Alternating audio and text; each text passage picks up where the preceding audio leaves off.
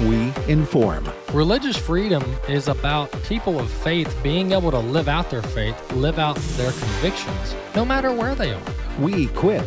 This is a battle of worldviews. And we activate. We also rejoice in our sufferings because we know that suffering produces perseverance, perseverance, character, and character, hope. This is AFA at the Core on American Family Radio. Welcome to the core here on American Family Radio. I'm Walker Wildman. Glad to be with you today on the show. Those of you who listen to the show daily and weekly, you heard a show just uh, several weeks ago where I had a special guest host, Matthew Marr from New Jersey. And uh, Matthew is uh, an associate or teaching pastor at a church there in New Jersey. He's also uh, founder of Truth Over Trend Ministry, uh, also out of New Jersey. And Matthew hosted for me just about several weeks ago, within the past few months, and we got a lot of good feedback on Matthew uh, hosting. But I wanted to give you a heads up that uh, we're going to bring Matthew back here in a couple of weeks, and uh, he's going to start hosting the core on occasion, maybe once or twice a week um, beginning in about a week or two. So uh, be looking for Matthew to sit in for me and to host the show on occasion moving, moving forward. Matthew's a uh, great talent and uh, has a lot of good insight and a very strong biblical worldview, which is uh, of utmost importance. Uh, so that's on the horizon. Um, jumping into our scripture for the week, we are in Psalm chapter uh, 12. We were in chapter 11 last week. We're in Psalm chapter 12. So, opening that up, this Psalm of David here Save, O Lord, for the godly one is, uh, save, O Lord, for the godly one is gone, for the faithful have vanished from among the children of man. Everyone utters lies to his neighbor with flattering lips and a double heart they speak. May the Lord cut off all flattering lips, the tongue that makes great boast. Those who say, With our tongue we will prevail, our lips are with us, who is master over us? Because the pl- poor are plundered, because the needy groan, I will now arise, says the Lord. I will place him in the safety for which he belongs. The word of the Lord, the words of the Lord are pure, like silver refined in a furnace on the ground, purified seven times. You, O Lord, will keep them. You will guard us from this generation forever. On every side the wicked prowl, as vileness is exalted among the children of man. So two two themes here, two lessons we can take out of Psalm chapter 12 is that the the proud the um flattering lips in this case the the the prideful they always god always gets the final say. God always has the final say. Judgment will always come on those who do wicked and those who are proud. Um, maybe not in our lifetime maybe not right before our very eyes but the lord has the final say. And the last thing we can take from this is that the poor and humble god always lifts up God always lifts up the poor and humble. He's always there in time of need. And so we can look to him for that. Uh, moving into our stories for the day and news of the week, um, the, the Russia Ukraine situation just continues to dominate headlines. You know, I believe uh, the uh, news, all the news channels are covering this, and that's what's drawing everyone's attention. It's so fascinating how uh, media in general, whether it be social media, whether it be news media, but media in general, how it is able to drive people's attention. It's fascinating. It's not really complex. It's been this way for a while. But media across the board is able to, and those who control the media, they are able to drive people's attention in all kind of different directions with uh, with what is published, and so you see that now. Who was talking about Ukraine two months ago? Well, some foreign policy geeks were, but most of your uh, everyday Americans, that wasn't even on their mind. But now, I mean, that's what people are talking about. Uh, why? Not because this is a new problem. Well, Russia did invade Ukraine, but they were already in eastern Ukraine uh, to a certain extent. But all of the media zoned in their attention on it. And then uh, all Americans in the world turned their eyes on it. And we just can't seem to talk about anything else. So we're going to address that here first segment. And we've got a ton of other stories from around the country. But uh, what's going on right now is uh, here, here's where we are, and here's what I want to what I want to get across. We are at, a very pivotal point in this situation with the U.S., with European allies, where um, you take one wrong step, and, and this is already terrible to date from a humanitarian standpoint, from a from an economic standpoint, this is a disaster. Uh, there are there are innocent people in Ukraine that are tied up, that are stuck in this terrible situation, and so that's the humanitarian front. You have uh, the economic front, where now the White House is considering a ban on Russian oil imports, which I think should have been done. Uh, we, we never should have imported Russian oil. That was a terrible decision. And nobody's going to talk about how it was a terrible decision. They're just going to talk about how Biden stepped up to the plate and banned Russian oil. That's going to be the talking point later this week. But we should have never begun importing Russian oil to begin with. So let's stop applauding applauding losses as victories. We should have never began importing Russian oil to begin with. So it's not a victory to somehow after after disaster has struck to somehow make the right decision. That's not victory, that's not leading. That's playing from behind. Nord Stream 2 it was Biden that turned on Nord Stream 2 and removed the sanctions that took place under President Trump. And what is Nord Stream 2? That provides energy from Russia into Germany and the rest of the European and other European countries. So Germany and other countries consume Russian energy and pay billions into Putin's pockets so that he can fund his war in Ukraine. That's what we're dealing with here. So now that we we are where we are and we've made all these terrible decisions in the past to get us to this point. The the temptation now and what we're going to the temptation we're going to have to avoid in America is getting ourselves bogged down in another 30 or 40 year war, or in Afghanistan's case, 20 plus years.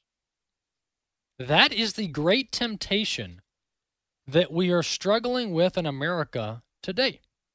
Avoiding another 20 year war in a land far, far away. But emotions are high. Emotions are high for the reasons I just mentioned. The, the, the, the, situation that Ukraine is in, that the people of Ukraine, many of them innocent, the situation that they are in has drawn emotions from, from the world. And we have the senator from South Carolina, Lindsey Graham, calling for Vladimir Putin to be knocked off. I mean, we are our leaders in America are acting like middle schoolers. We are at a time where we need to cool this thing down before it turns into World War III. It's not there yet. But before it turns into something that we're not going to be able to turn back and is going to cause a hundredfold more humanitarian uh, uh, a disaster than we are in a situation now. We need to cool it down. And a senator from the United States of America calling for another world leader to be knocked off on Twitter? I mean, we're not playing. We're not playing Call of Duty here. We're not playing Xbox. We are dealing with a with a world with a crisis that could turn into a worldwide crisis if it is not handled properly and if emotions do not cool off and rational thinking step up to the plate. And I know how how how righteous is it for everybody to say, "Let's go to war with Russia." It sounds so pure, it sounds so bold, it sounds so courageous. But when you put it on paper, it's a terrible idea. What does it look like? And this is something that's that's also not talked about often. What are the effects on American families if we go to war for 20 more years? And we have the data to back it up, by the way, because we did it in Iraq, we did it in Afghanistan. We've been in wars that last two decades where we spend, I don't know, over a trillion dollars, thousands of American lives gone, bloodshed what are the lasting, what are the results of that on American families here on the homeland? Does that uplift American families?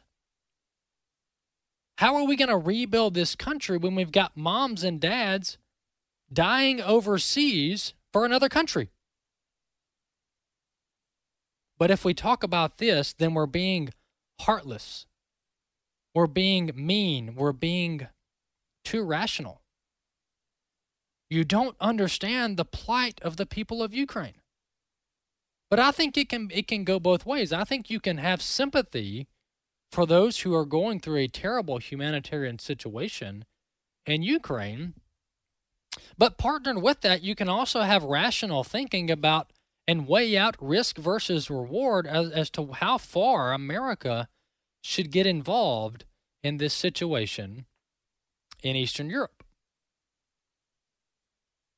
And if you want to know, uh, uh, th- there's been talk about a no-fly zone, and, and the, the Twitter warriors are just throwing out the no-fly zone, and they don't even know what it means.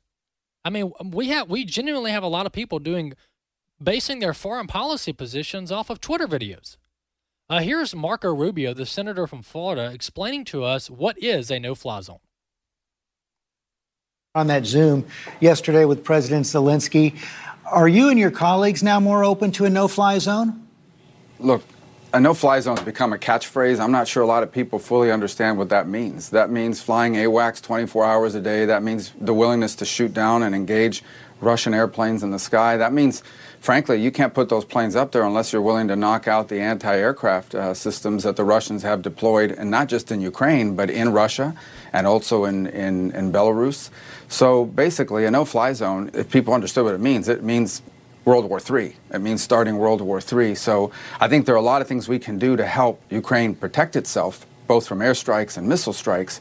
But I think people need to understand what a no-fly zone means. It's not just it's not some rule you pass that everybody has to oblige by. It's the willingness to shoot down the aircrafts of the Russian Federation, which is basically the beginning of World War III. Yeah. So so so before we start calling for a no fly zone, let's talk through that. Let's talk through that. A no fly zone over Ukraine means that number one, probably a Western nation or a NATO member country would have to enforce it.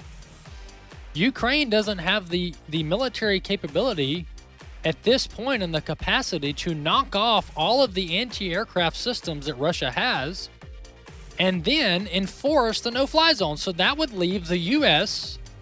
or other European countries to enforce the no fly zone, which puts us in direct conflict with Russia. Is that what we want now? Do we want to escalate it to that point? I don't think we do. I think we'll regret it. We'll talk more about it after the break. They said to each other, Did not our hearts burn within us while he talked to us on the road? While he opened to us the scriptures? My name is Abraham Hamilton III, and this is the Hamilton Minute. These words were shared between Cleopas and his companion on the seven mile walk from Jerusalem to Emmaus as Jesus, in resurrected form, used the Hebrew scriptures to reveal himself to them as the Messiah. There are at least 109 distinct biblical prophecies the Messiah had to fulfill. The mathematical probability of such a feat occurring is astoundingly absurd, yet that absurdity is satisfied in Jesus, the Messiah. Come, let us adore him. Listen each weekday from 5 to 6 p.m. Central for the Hamilton Corner. For more from Abraham Hamilton III, Public Policy Analyst for the American Family Association. This is Raising Godly Girls Minute with Patty Garibay of American Heritage Girls. God is not interested in our perfection, rather, in making us holy. Holy like He is holy. Does this feel daunting? In a world that says you are enough just the way you are, consider a godly perspective. Does he want us to come to him as we are? Yes. His love is open to all, and good works can't make us deserving of his extravagant grace. But does God leave us as we are? No, here is the shift. Romans 6 slices the world's lie that we are enough. The truth is that Christ is enough. His saving work on the cross was and is enough.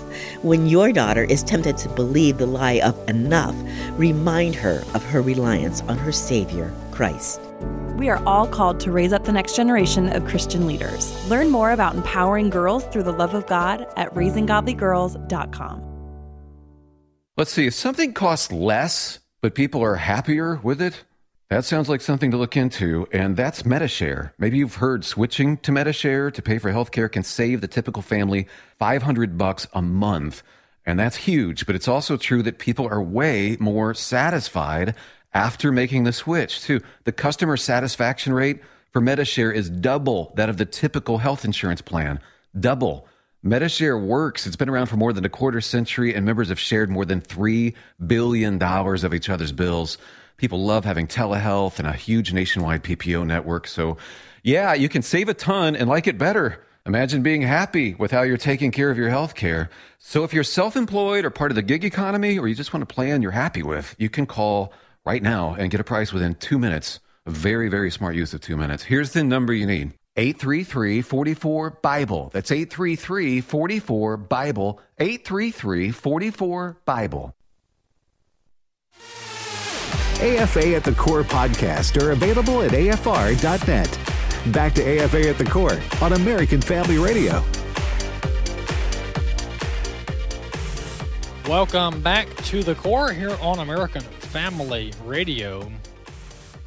Folks, what we're trying to do on the show, my intent uh, on continuing to discuss this situation in, in Ukraine uh, with you with uh, Russia v. Ukraine is to bring bring a little bit of sanity, bring a little bit of uh, of of thought to this discussion, and not just I could easily come on the show for an hour and and and and and do the whole emotional thing and do the whole you know act as if we've never been in this situation before with other countries and then before we know it, all the talking heads in America have talked our leaders into another 20 or 30 year war. And then our neighbors are going there over there dying in Eastern Europe for, for Ukraine.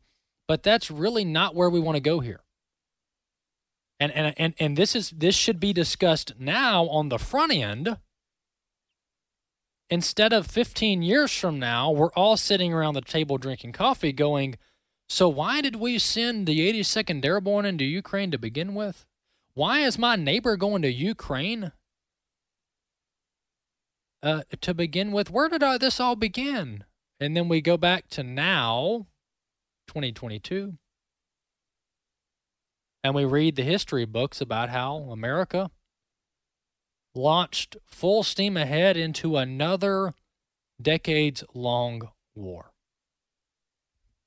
the uh, one one angle that I want to bring up here, and then I've got a clip from Biden in 1997, basically predicting this. Um, the uh, major major companies are removing themselves from Russia, from the Russian economy, and uh, many of you have seen this. You would have to have your head in a closet or in the sand to not see this. But we're talking big big companies. Uh, you have uh, the big four accounting firms. Um, KPMG, and others pulling themselves out of Russia, saying we're not doing business in Russia anymore. You've got car manufacturer uh, Nissan says, uh, "What's that?" Exxon. Exxon is, is yep. yeah, Exxon as well. Uh, but Nissan said Monday that it has suspended exports to Russia. Um, Deloitte, that's an accounting firm, they said Monday it would no longer operate in Russia. Uh, let's see, Netflix. Now these are these are no, I wouldn't call these essential services, but uh, Netflix has terminated services in Russia. TikTok, which is Chinese owned, by the way. Uh, American Express, Mastercard, and Visa over the weekend said that that that there was some confusion, by the way, on whether they terminated services domestically in Russia or international transactions. There's a little bit of confusion there, but to some extent, American Express, Visa, and Mastercard have said they're not doing allowing their cards to work for Russian citizens moving forward. Um, let's see. Microsoft said Friday it was suspending new sales of its products and services in Russia. Samsung, same thing. Google says it would no longer no longer sell online advertising in Russia through its search engine.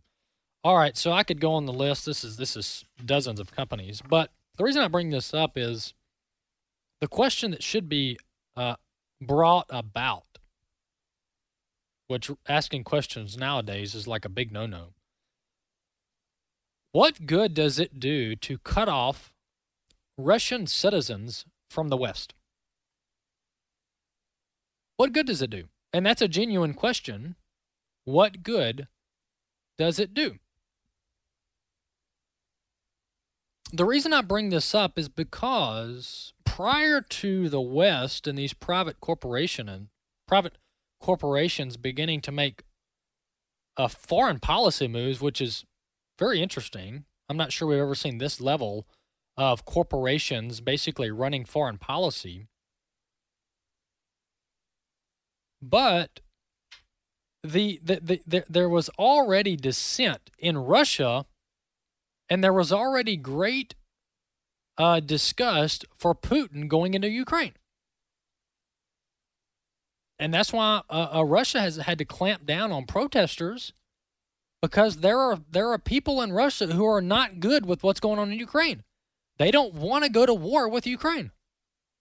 I've got a story here out of Fox that says Russian authorities arrested more than 5,000 anti-war protesters in cities across Russia over the course of one day.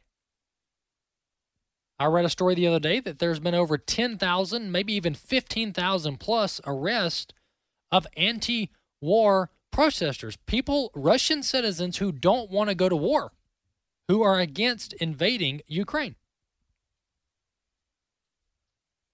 So the risk that is run by the West blocking out and putting Russia on an island is that we could potentially turn Russian citizens who initially were against Putin's actions, we could end up turning them against the West. And mark my word, Russia and Putin, they will use these private corporations blocking off Russia from their services. Uh, Putin will use that as propaganda to point the finger at the West and the U.S. and say, see, looky there. Look there. They don't want you to know what's going on. They don't want you uh, they want you to be punished, and they don't want us uh, to be a sovereign country. That will be the propaganda from Russia, and and these these companies have now played right into that hand. They have now played right into that hand. And, and do we think that that Putin is going to suffer if Visa and Mastercard and American Express don't work? No, it's going to be the Russian people that are going to suffer if these services do not work. And I don't know how that advances our mission on the world stage by cutting off Russian citizens from being able to live out their daily lives. I just don't know how that's going to work out and what, what are we really maneuvering for here on the world stage. Well, uh, this is a 1997 clip. a little flashback from when uh, President Biden was a U.S. Senator. And this is Biden back in 1997 talking about how expanding NATO to flush up near Russia's borders would provoke Russia to strike against certain countries in Eastern Europe. Clip five, let's listen. I think the one place where the greatest consternation would be caused in the short term for admission, having nothing to do with the merit and preparedness of the country to come in, would be to admit the Baltic states now in terms of NATO Russian, U.S. Russian relations. And if there was ever anything that was going to tip the balance, were it to be tipped in terms of a vigorous and hostile reaction, I don't mean military, in Russia, it would be that. Well, there you have it. That's uh, then Senator Biden saying, in essence, if NATO keeps pushing up against Russia's borders, that's not going to bode well. That's going to provoke a response from Russia. Well, where are we now? Some, I don't know, 20 plus, almost 30 years, well, 25 years later, we are in a position where that has occurred. That precise scenario has occurred. Now, I'm not saying that uh, uh, surrounding countries joining NATO means that Russia has the right to invade them and take them over and bomb them into oblivion. But I am saying, as part of the foreign policy calculations as to what is enough for NATO, this should have been considered. And it actually obviously was considered because Biden was talking about it 25 years ago. But but to act as if uh, uh, Russia is is the bad man, and that's it. There's no other discussion. It's Russia is a bad, uh, Putin is a bad man. Russia is a bad country, and then there's no other discussion about the context here. That would be ignoring half of the facts. That would be ignoring half of the facts. Uh, somebody brought up the other day what what would America do if uh, if if, if China uh, installed a Mexican president and then started setting up uh, military bases and sending military equipment over to Mexico. How would America respond? Would we be good with that? And a very similar scenario happened in Ukraine and surrounding countries. No, they're not NATO members, uh, but but the U.S. and NATO countries were very very involved with Zelensky's election and with everything that's happened in Ukraine since then. Uh, I wanted to pull up this uh, gentleman that I follow on Twitter. Uh, his name is Richard Hanania. And uh, he put out this statement that I thought just really summed up this whole situation. He is, uh, by the way, Richard Hanania is a research fellow at the Saltzman Institute of War and Peace Studies at Columbia University. So that's a little background to there. Here's, here was his statement over the weekend. He said, I can't believe our policy is literally crash the Russian economy, hope the cu- current government disappears, and then by magic, something better comes along and leaves Ukraine. This war has shown how much people rely on emotion rather than reason, even among those who I thought knew better. I mean, I know the foreign policy establishment is dumb. This is his words. I wrote a book on it. This is how they always behave. They are a deranged elephant stomping around the world stage, bringing death and destruction wherever they go. But you, talking about the public, are all their enablers. So that's from Richard Hanania on the situation in Ukraine. And uh, there, there, there are injustices around the world that have been happening since the dawn of creation. I've got stories about China and their genocide against Uyghurs, their forced sterilization of the Uyghur popul- population, the forced uh, forced labor of the Uyghur population. This entire report um, goes through all the atrocities that are going on against the Uyghur population. And that's not even factoring in how Christians are under severe persecution in China. But we think that Russia is the only evil nation on the world stage. That Russia is the only evil nation on the world stage. You, you, you read reports of what goes on in North Korea. What goes on in North Korea is, is disgusting. Humanitarian abuses like like the world's never seen in North Korea, but there aren't there aren't TikTok videos and YouTube videos and Twitter videos coming out of North Korea and China because they have the internet cut off and filtered. So we don't know what's going on there. We actually do know what's going on there, but we can't see with our own eyes what's going on there. But if there was videos and evidence that was released beyond what has already been released about what goes on in North Korea and China, I would hope that the same outrage would come about that we're seeing uh, the outrage go on in Ukraine.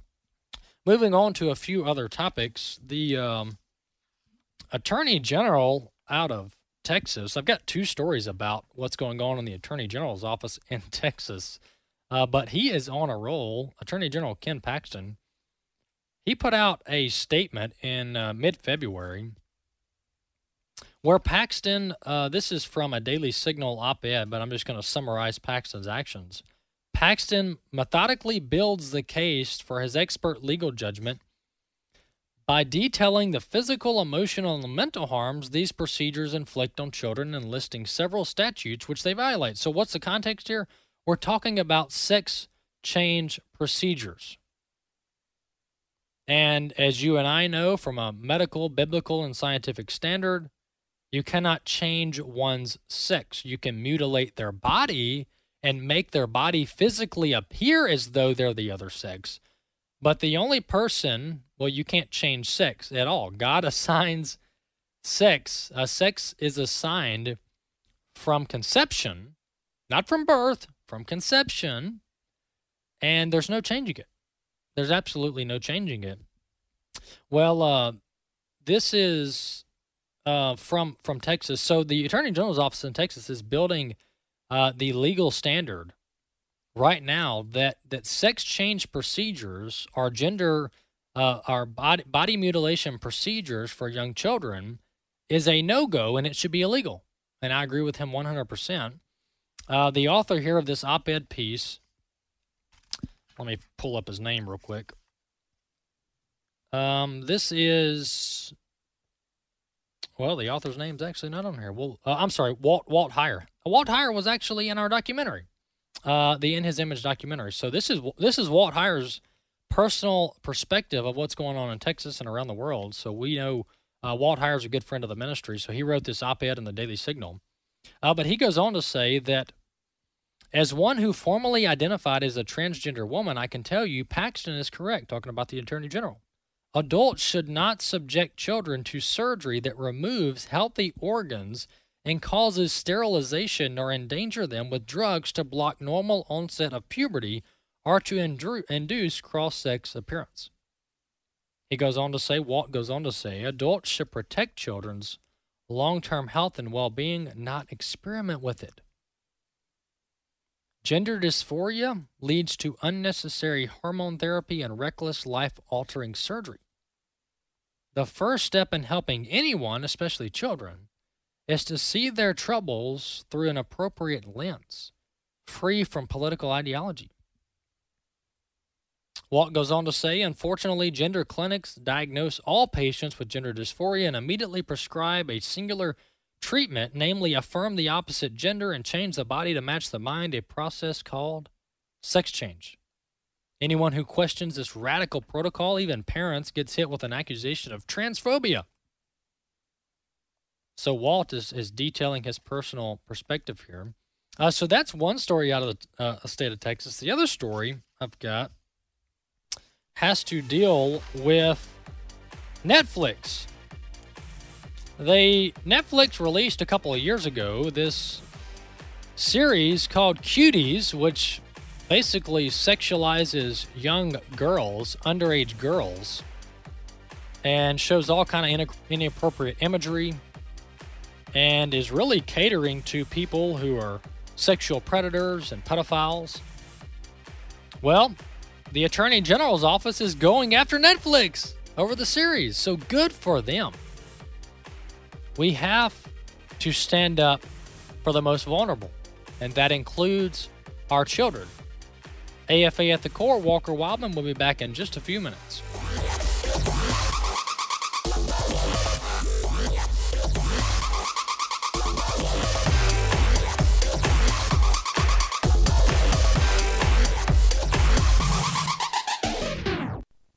What does the American Family Association stand for? We believe that our ministry, as well as everything in the heavens and on earth, belongs to God, and our role is that of a trusted manager. These values and more are part of our mission to inform, equip, and activate individuals to strengthen the moral foundations of our culture.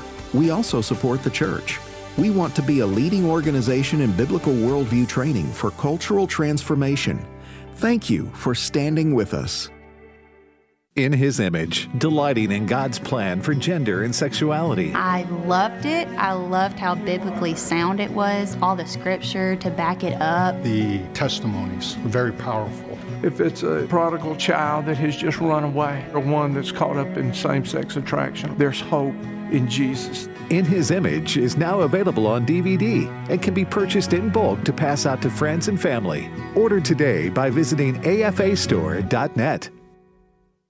Aria is suffering for the gospel. Hey, it's Michael Woolworth with Bible League International. Aria lives in the Middle East in a radical Muslim family. She accepted the invitation of a Christian friend to attend a weekly Bible study and eventually received Jesus Christ as Lord and Savior. She took her Bible study booklet home, hiding it in her room before her mother found it and gave it to her father. He beat young Aria nearly to death and called the officials to report her as an infidel. They took her to a remote cell where they assaulted her and the Christian friend and eventually let them go. Now, these two women, they didn't grow bitter, they grew bold, and together they've seen hundreds come to Christ in the Middle East where it's nearly impossible to get a Bible. And that's why Bible League is inviting you to send God's Word to Bibleless believers around the globe at only $5 a Bible. $100 sends 20, every gift matched. Call 800 Yes Word. 800 Yes Word or click sendbiblesnow.org. That's sendbiblesnow.org. And God bless you for caring. A Moment of Truth with Gary Bryden of the Association of Independent Methodists. One day, George Washington decided to take a walk. He stopped to watch some of his men work on building a breastwork. A corporal was directing. Three times his men tried to get the last heavy log in place. General Washington went over and helped the men put the log in place. Washington turned to the corporal and asked why he didn't help his men. Not recognizing Washington, he said, Don't you see that I'm a corporal? Washington replied, Well, I'm only the commander in chief. Next time you have a log too heavy for your men, call me. Jesus said, Whoever desires to become great among you, let him be your servant. The Association of Independent Methodists, like minded congregations doing together what can't be done separately. Visit aim2020.com. AFA at the Core podcast are available at afr.net. Back to AFA at the Core on American Family Radio. Welcome back to the Core here on American Family Radio. Well, to restate my position to leave no room for misinterpretation. Uh, my position for the last two weeks has been, and this goes back prior to the Russia-Ukraine conflict, uh, that we don't we we need to stop, put a halt to sending American troops into wars thousands of miles away where the end game, where the goal, the objective, the strategic objective is yet to be determined. And so we need to figure out as a country, our leaders need to figure out what is our overall strategic objective. Is it attainable? And once it is attained, can we go back uh, to normal? Can we can we withdraw from the conflict. That's my position. So, anybody out there who says Walker doesn't have a heart, he doesn't understand the plight of the Ukrainian people, no, no, that is a side rabbit trail that is meant to disable discussion. Name calling and accusing people of not having a heart and then pulling out Twitter videos of people suffering, that is all middle, middle school level stuff. That's Lindsey Graham type stuff that is meant to avoid discussion, thoughtful, logical, in depth discussion about what America's role is here and what the overall strategy should be. And if we want to send arms, if we want to send aid, I mean, there's already tons of humanitarian aid going over there. then that's great. I think we need to help innocent people who are suffering. And that's not just in Ukraine, that's around the world. And here domestically, by the way. But American boots, American men and women um, in in Ukraine fighting Russia uh, should be a no go, and that's been the stance thus far. But we just need to maintain that stance and not let emotion drive our decision making. Back to the topics I was talking about before we hit the break there. Uh, uh, the last thing I'll mention on the uh, transgender insanity going on around the country is that Utah, the Utah legislature, is pushing through a bill um, that will prevent men from competing in women's sports. Imagine that. Same type legislation we've talked about for year for the last few years around the country. Uh, this this uh, legislation will ensure that there is fairness to protect the safety of female athletes. So we see the injustices going on with the University of Pennsylvania dude, the guy that is swimming in the girls' swim team, because he's confused. Uh, well, Utah is, is is hoping and aiming to protect girls' sports, to protect women's sports. And the Utah governor there, a Republican, is actually waffling. He's squirming. He's getting a little uncomfortable. He can't take the pressure. so he's um, he's squirming around on whether he's going to sign this bill or not. But I would just encourage him to be bold. Be bold. Be firm. Stand up for what is right. What is right here is that you sign the legislation to protect protect women's sports. Simple as that. It's as simple as that we do not to, we do not need to enable and reaffirm people who are suffering from gender dysphoria. Instead, they need to be reintroduced to reality, reintroduced to reality, and they need help. But this is not help. Letting them play in other sex sports is not helping people, folks. That's enabling them in their dysphoria, which is terrible for them. When people are suffering from a mental disorder, you don't enable them to further suffer from the mental disorder. No, you redirect them, you help them with uh, everything that you can do, but we do not enable uh, people who are having issues from a mental and emotional standpoint. Moving into a couple other stories. This one's out of, uh, this is a clip I want to play from the CDC director. Um, I'm actually, well, I'm not surprised that Walensky, the CDC director, said this, but at the same time, I kind of am uh, surprised because this is what we've all been saying, but the CDC director uh, says it for us. So this is CDC director. She's on doing some kind of uh, event here, some kind of panel discussion. This was not on like a major media outlet. This was some kind of event that she was at, but it was on video, and she's talking about how that uh, having a 95% efficacy rating or, or, or percentage for these shots was all along quote wishful thinking. Clip three. Let's listen. Could we have improved? Um, well, you know, I think I can tell you where I was when the CNN feed came that it was 95% effective, um, the vaccine. So many of us wanted to be hopeful. So many of us wanted to say, okay, this is our ticket out, right? Now we're done. Um, so I think we had perhaps too little caution and too much optimism um, for some good things that came our way.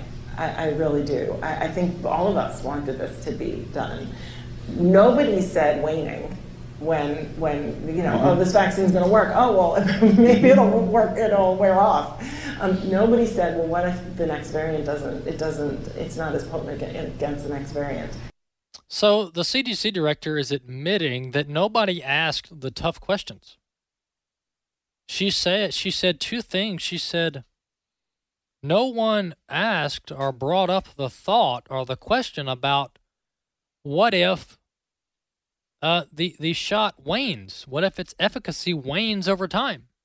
She said no one at the table brought that up. This is astonishing.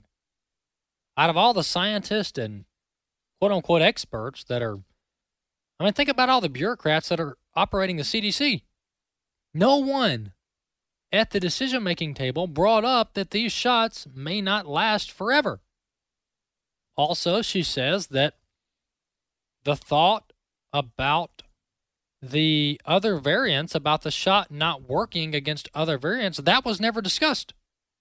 It was never discussed. So basically, she said, Everybody was was was so they were so tied up and so hopeful and optimistic and filled with quote wishful thinking that they never asked the qu- critical questions that would have caught some of these issues on the front end during the development of these shots.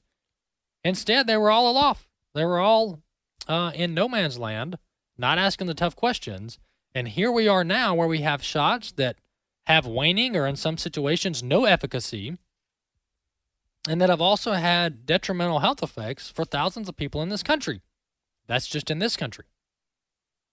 And that were ruled virtually non effective against other variants. And this is why it is dangerous to shout people down and cancel people who ask tough questions. Not just as it relates to the COVID topic, but maybe as it relates to the Russia Ukraine topic or any other topic that is ruling and dominating headlines today. People who ask tough questions that maybe there's not an answer for right now. But those people should not be shouted down, removed from different platforms, and canceled from society because they dare to ask a question that is tough and that we may not have an answer to at this moment. That should be welcomed. That should be welcomed. But uh, as we know now, the left, they love to cancel, they love to shout down. Why? Because they probably either don't have an answer or they don't want to discuss the answer to the issues that we face today. There's a clip that I brought in last week and never played, and this is from, and this is actually from the U, YouTube CEO who is recommending in this clip that governments pass laws to gain more control over online speech and elsewhere. Clip one, let's listen our recommendation if governments want to have more control over online speech is to to pass laws to have that be very cleanly and clearly defined such that we can implement it there are times that we see the laws being implemented or, or being suggested that they um, they're, they're not necessarily clean or possible for us to cleanly interpret them um, and we've also seen sometimes there's laws passed just for the internet as opposed to for all speech um, and I, I, do think that's a dangerous area when we start to get in and say, oh, sure, you could say something like this in a magazine or on TV, but you can't say it on the internet.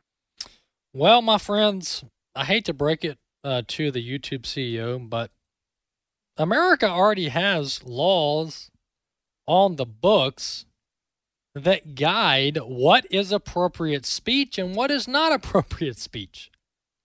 First, for those who don't know, we have this very important document called the U.S. Constitution, and within it is the Bill of Rights, and within it is the First Amendment that not only allows the free press, but allows, also allows free speech, freedom of religion.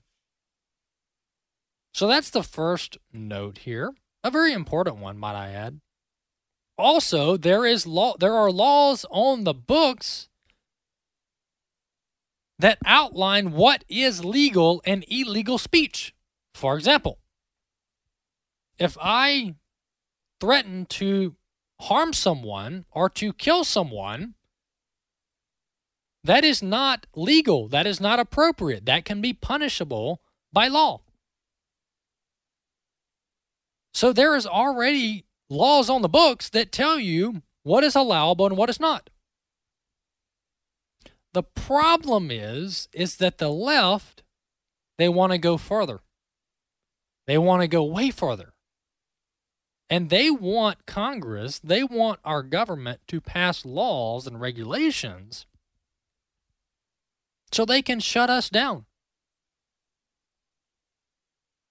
They want basically the status quo to be that anything that goes against the government narrative, anything that goes against these so called experts, the ones that actually get things wrong more than we do, anybody that goes against the established narrative, they should be canceled, they should be blocked, they should be deplatformed. That's what they're going for here. That's what they're going for here. And that's another reason that I'm not like standing on top of my car applauding all these tech companies for canceling Russia, Russian citizens from every single platform you could imagine, because that's been happening to Christians in America for a couple of years now. I mean, American Family Association, we've been deplatformed from multiple platforms, some of them essential services to our operation, such as Stripe, credit card processing. They canceled us overnight. PayPal, you get other platforms that have just completely canceled our services and our agreements because we're a Christian organization. And so, uh, widespread canceling, widespread deplatforming, and doing it to people you just don't like and you just don't agree with, uh, that is a path that we need to be very hesitant to go down, especially from a governmental standpoint.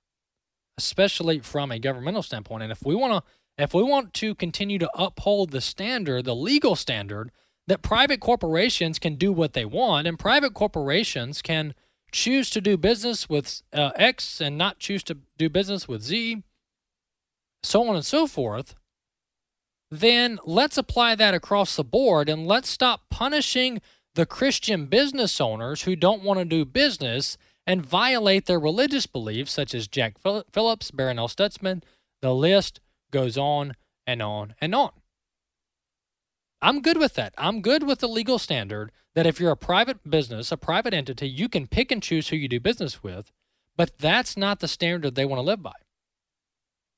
They want to force Christians to violate their religious beliefs and do things that go against Christian teachings. But at the same time, they want to cancel Christian organizations and claim that they have a right to because they're a private organization. You can't have it both ways. You got to pick one or the other. You can't have it both ways.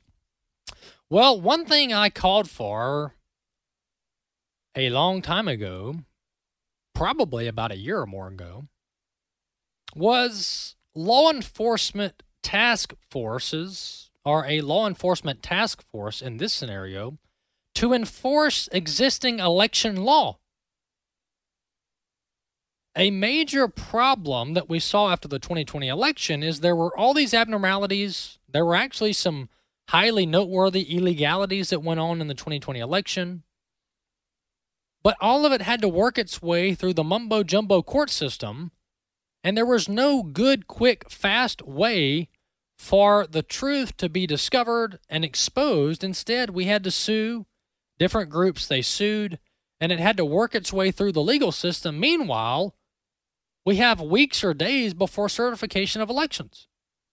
And so the clock was ticking. Well, Florida Senate, the Florida Senate, passed a voting law package on Friday of last week that was pushed by the governor, Ron DeSantis, that would create a police force dedicated to pursuing election crimes. The chamber approved the bill on a party lines vote with nearly all Republicans in support. DeSantis, a Republican, proposed the need for an election police unit last year, citing unspecified this is an NBC report. But citing allegations of fraud that have gained traction in parts, are gained traction in parts of the GOP, following former President Donald Trump's claims that his reelection was stolen. I think this is great. Let's get to the bottom of reported election fraud and find out whether it's true or not. And if there is fraud, it needs to be prosecuted in an orderly fashion and prior to elections being certified.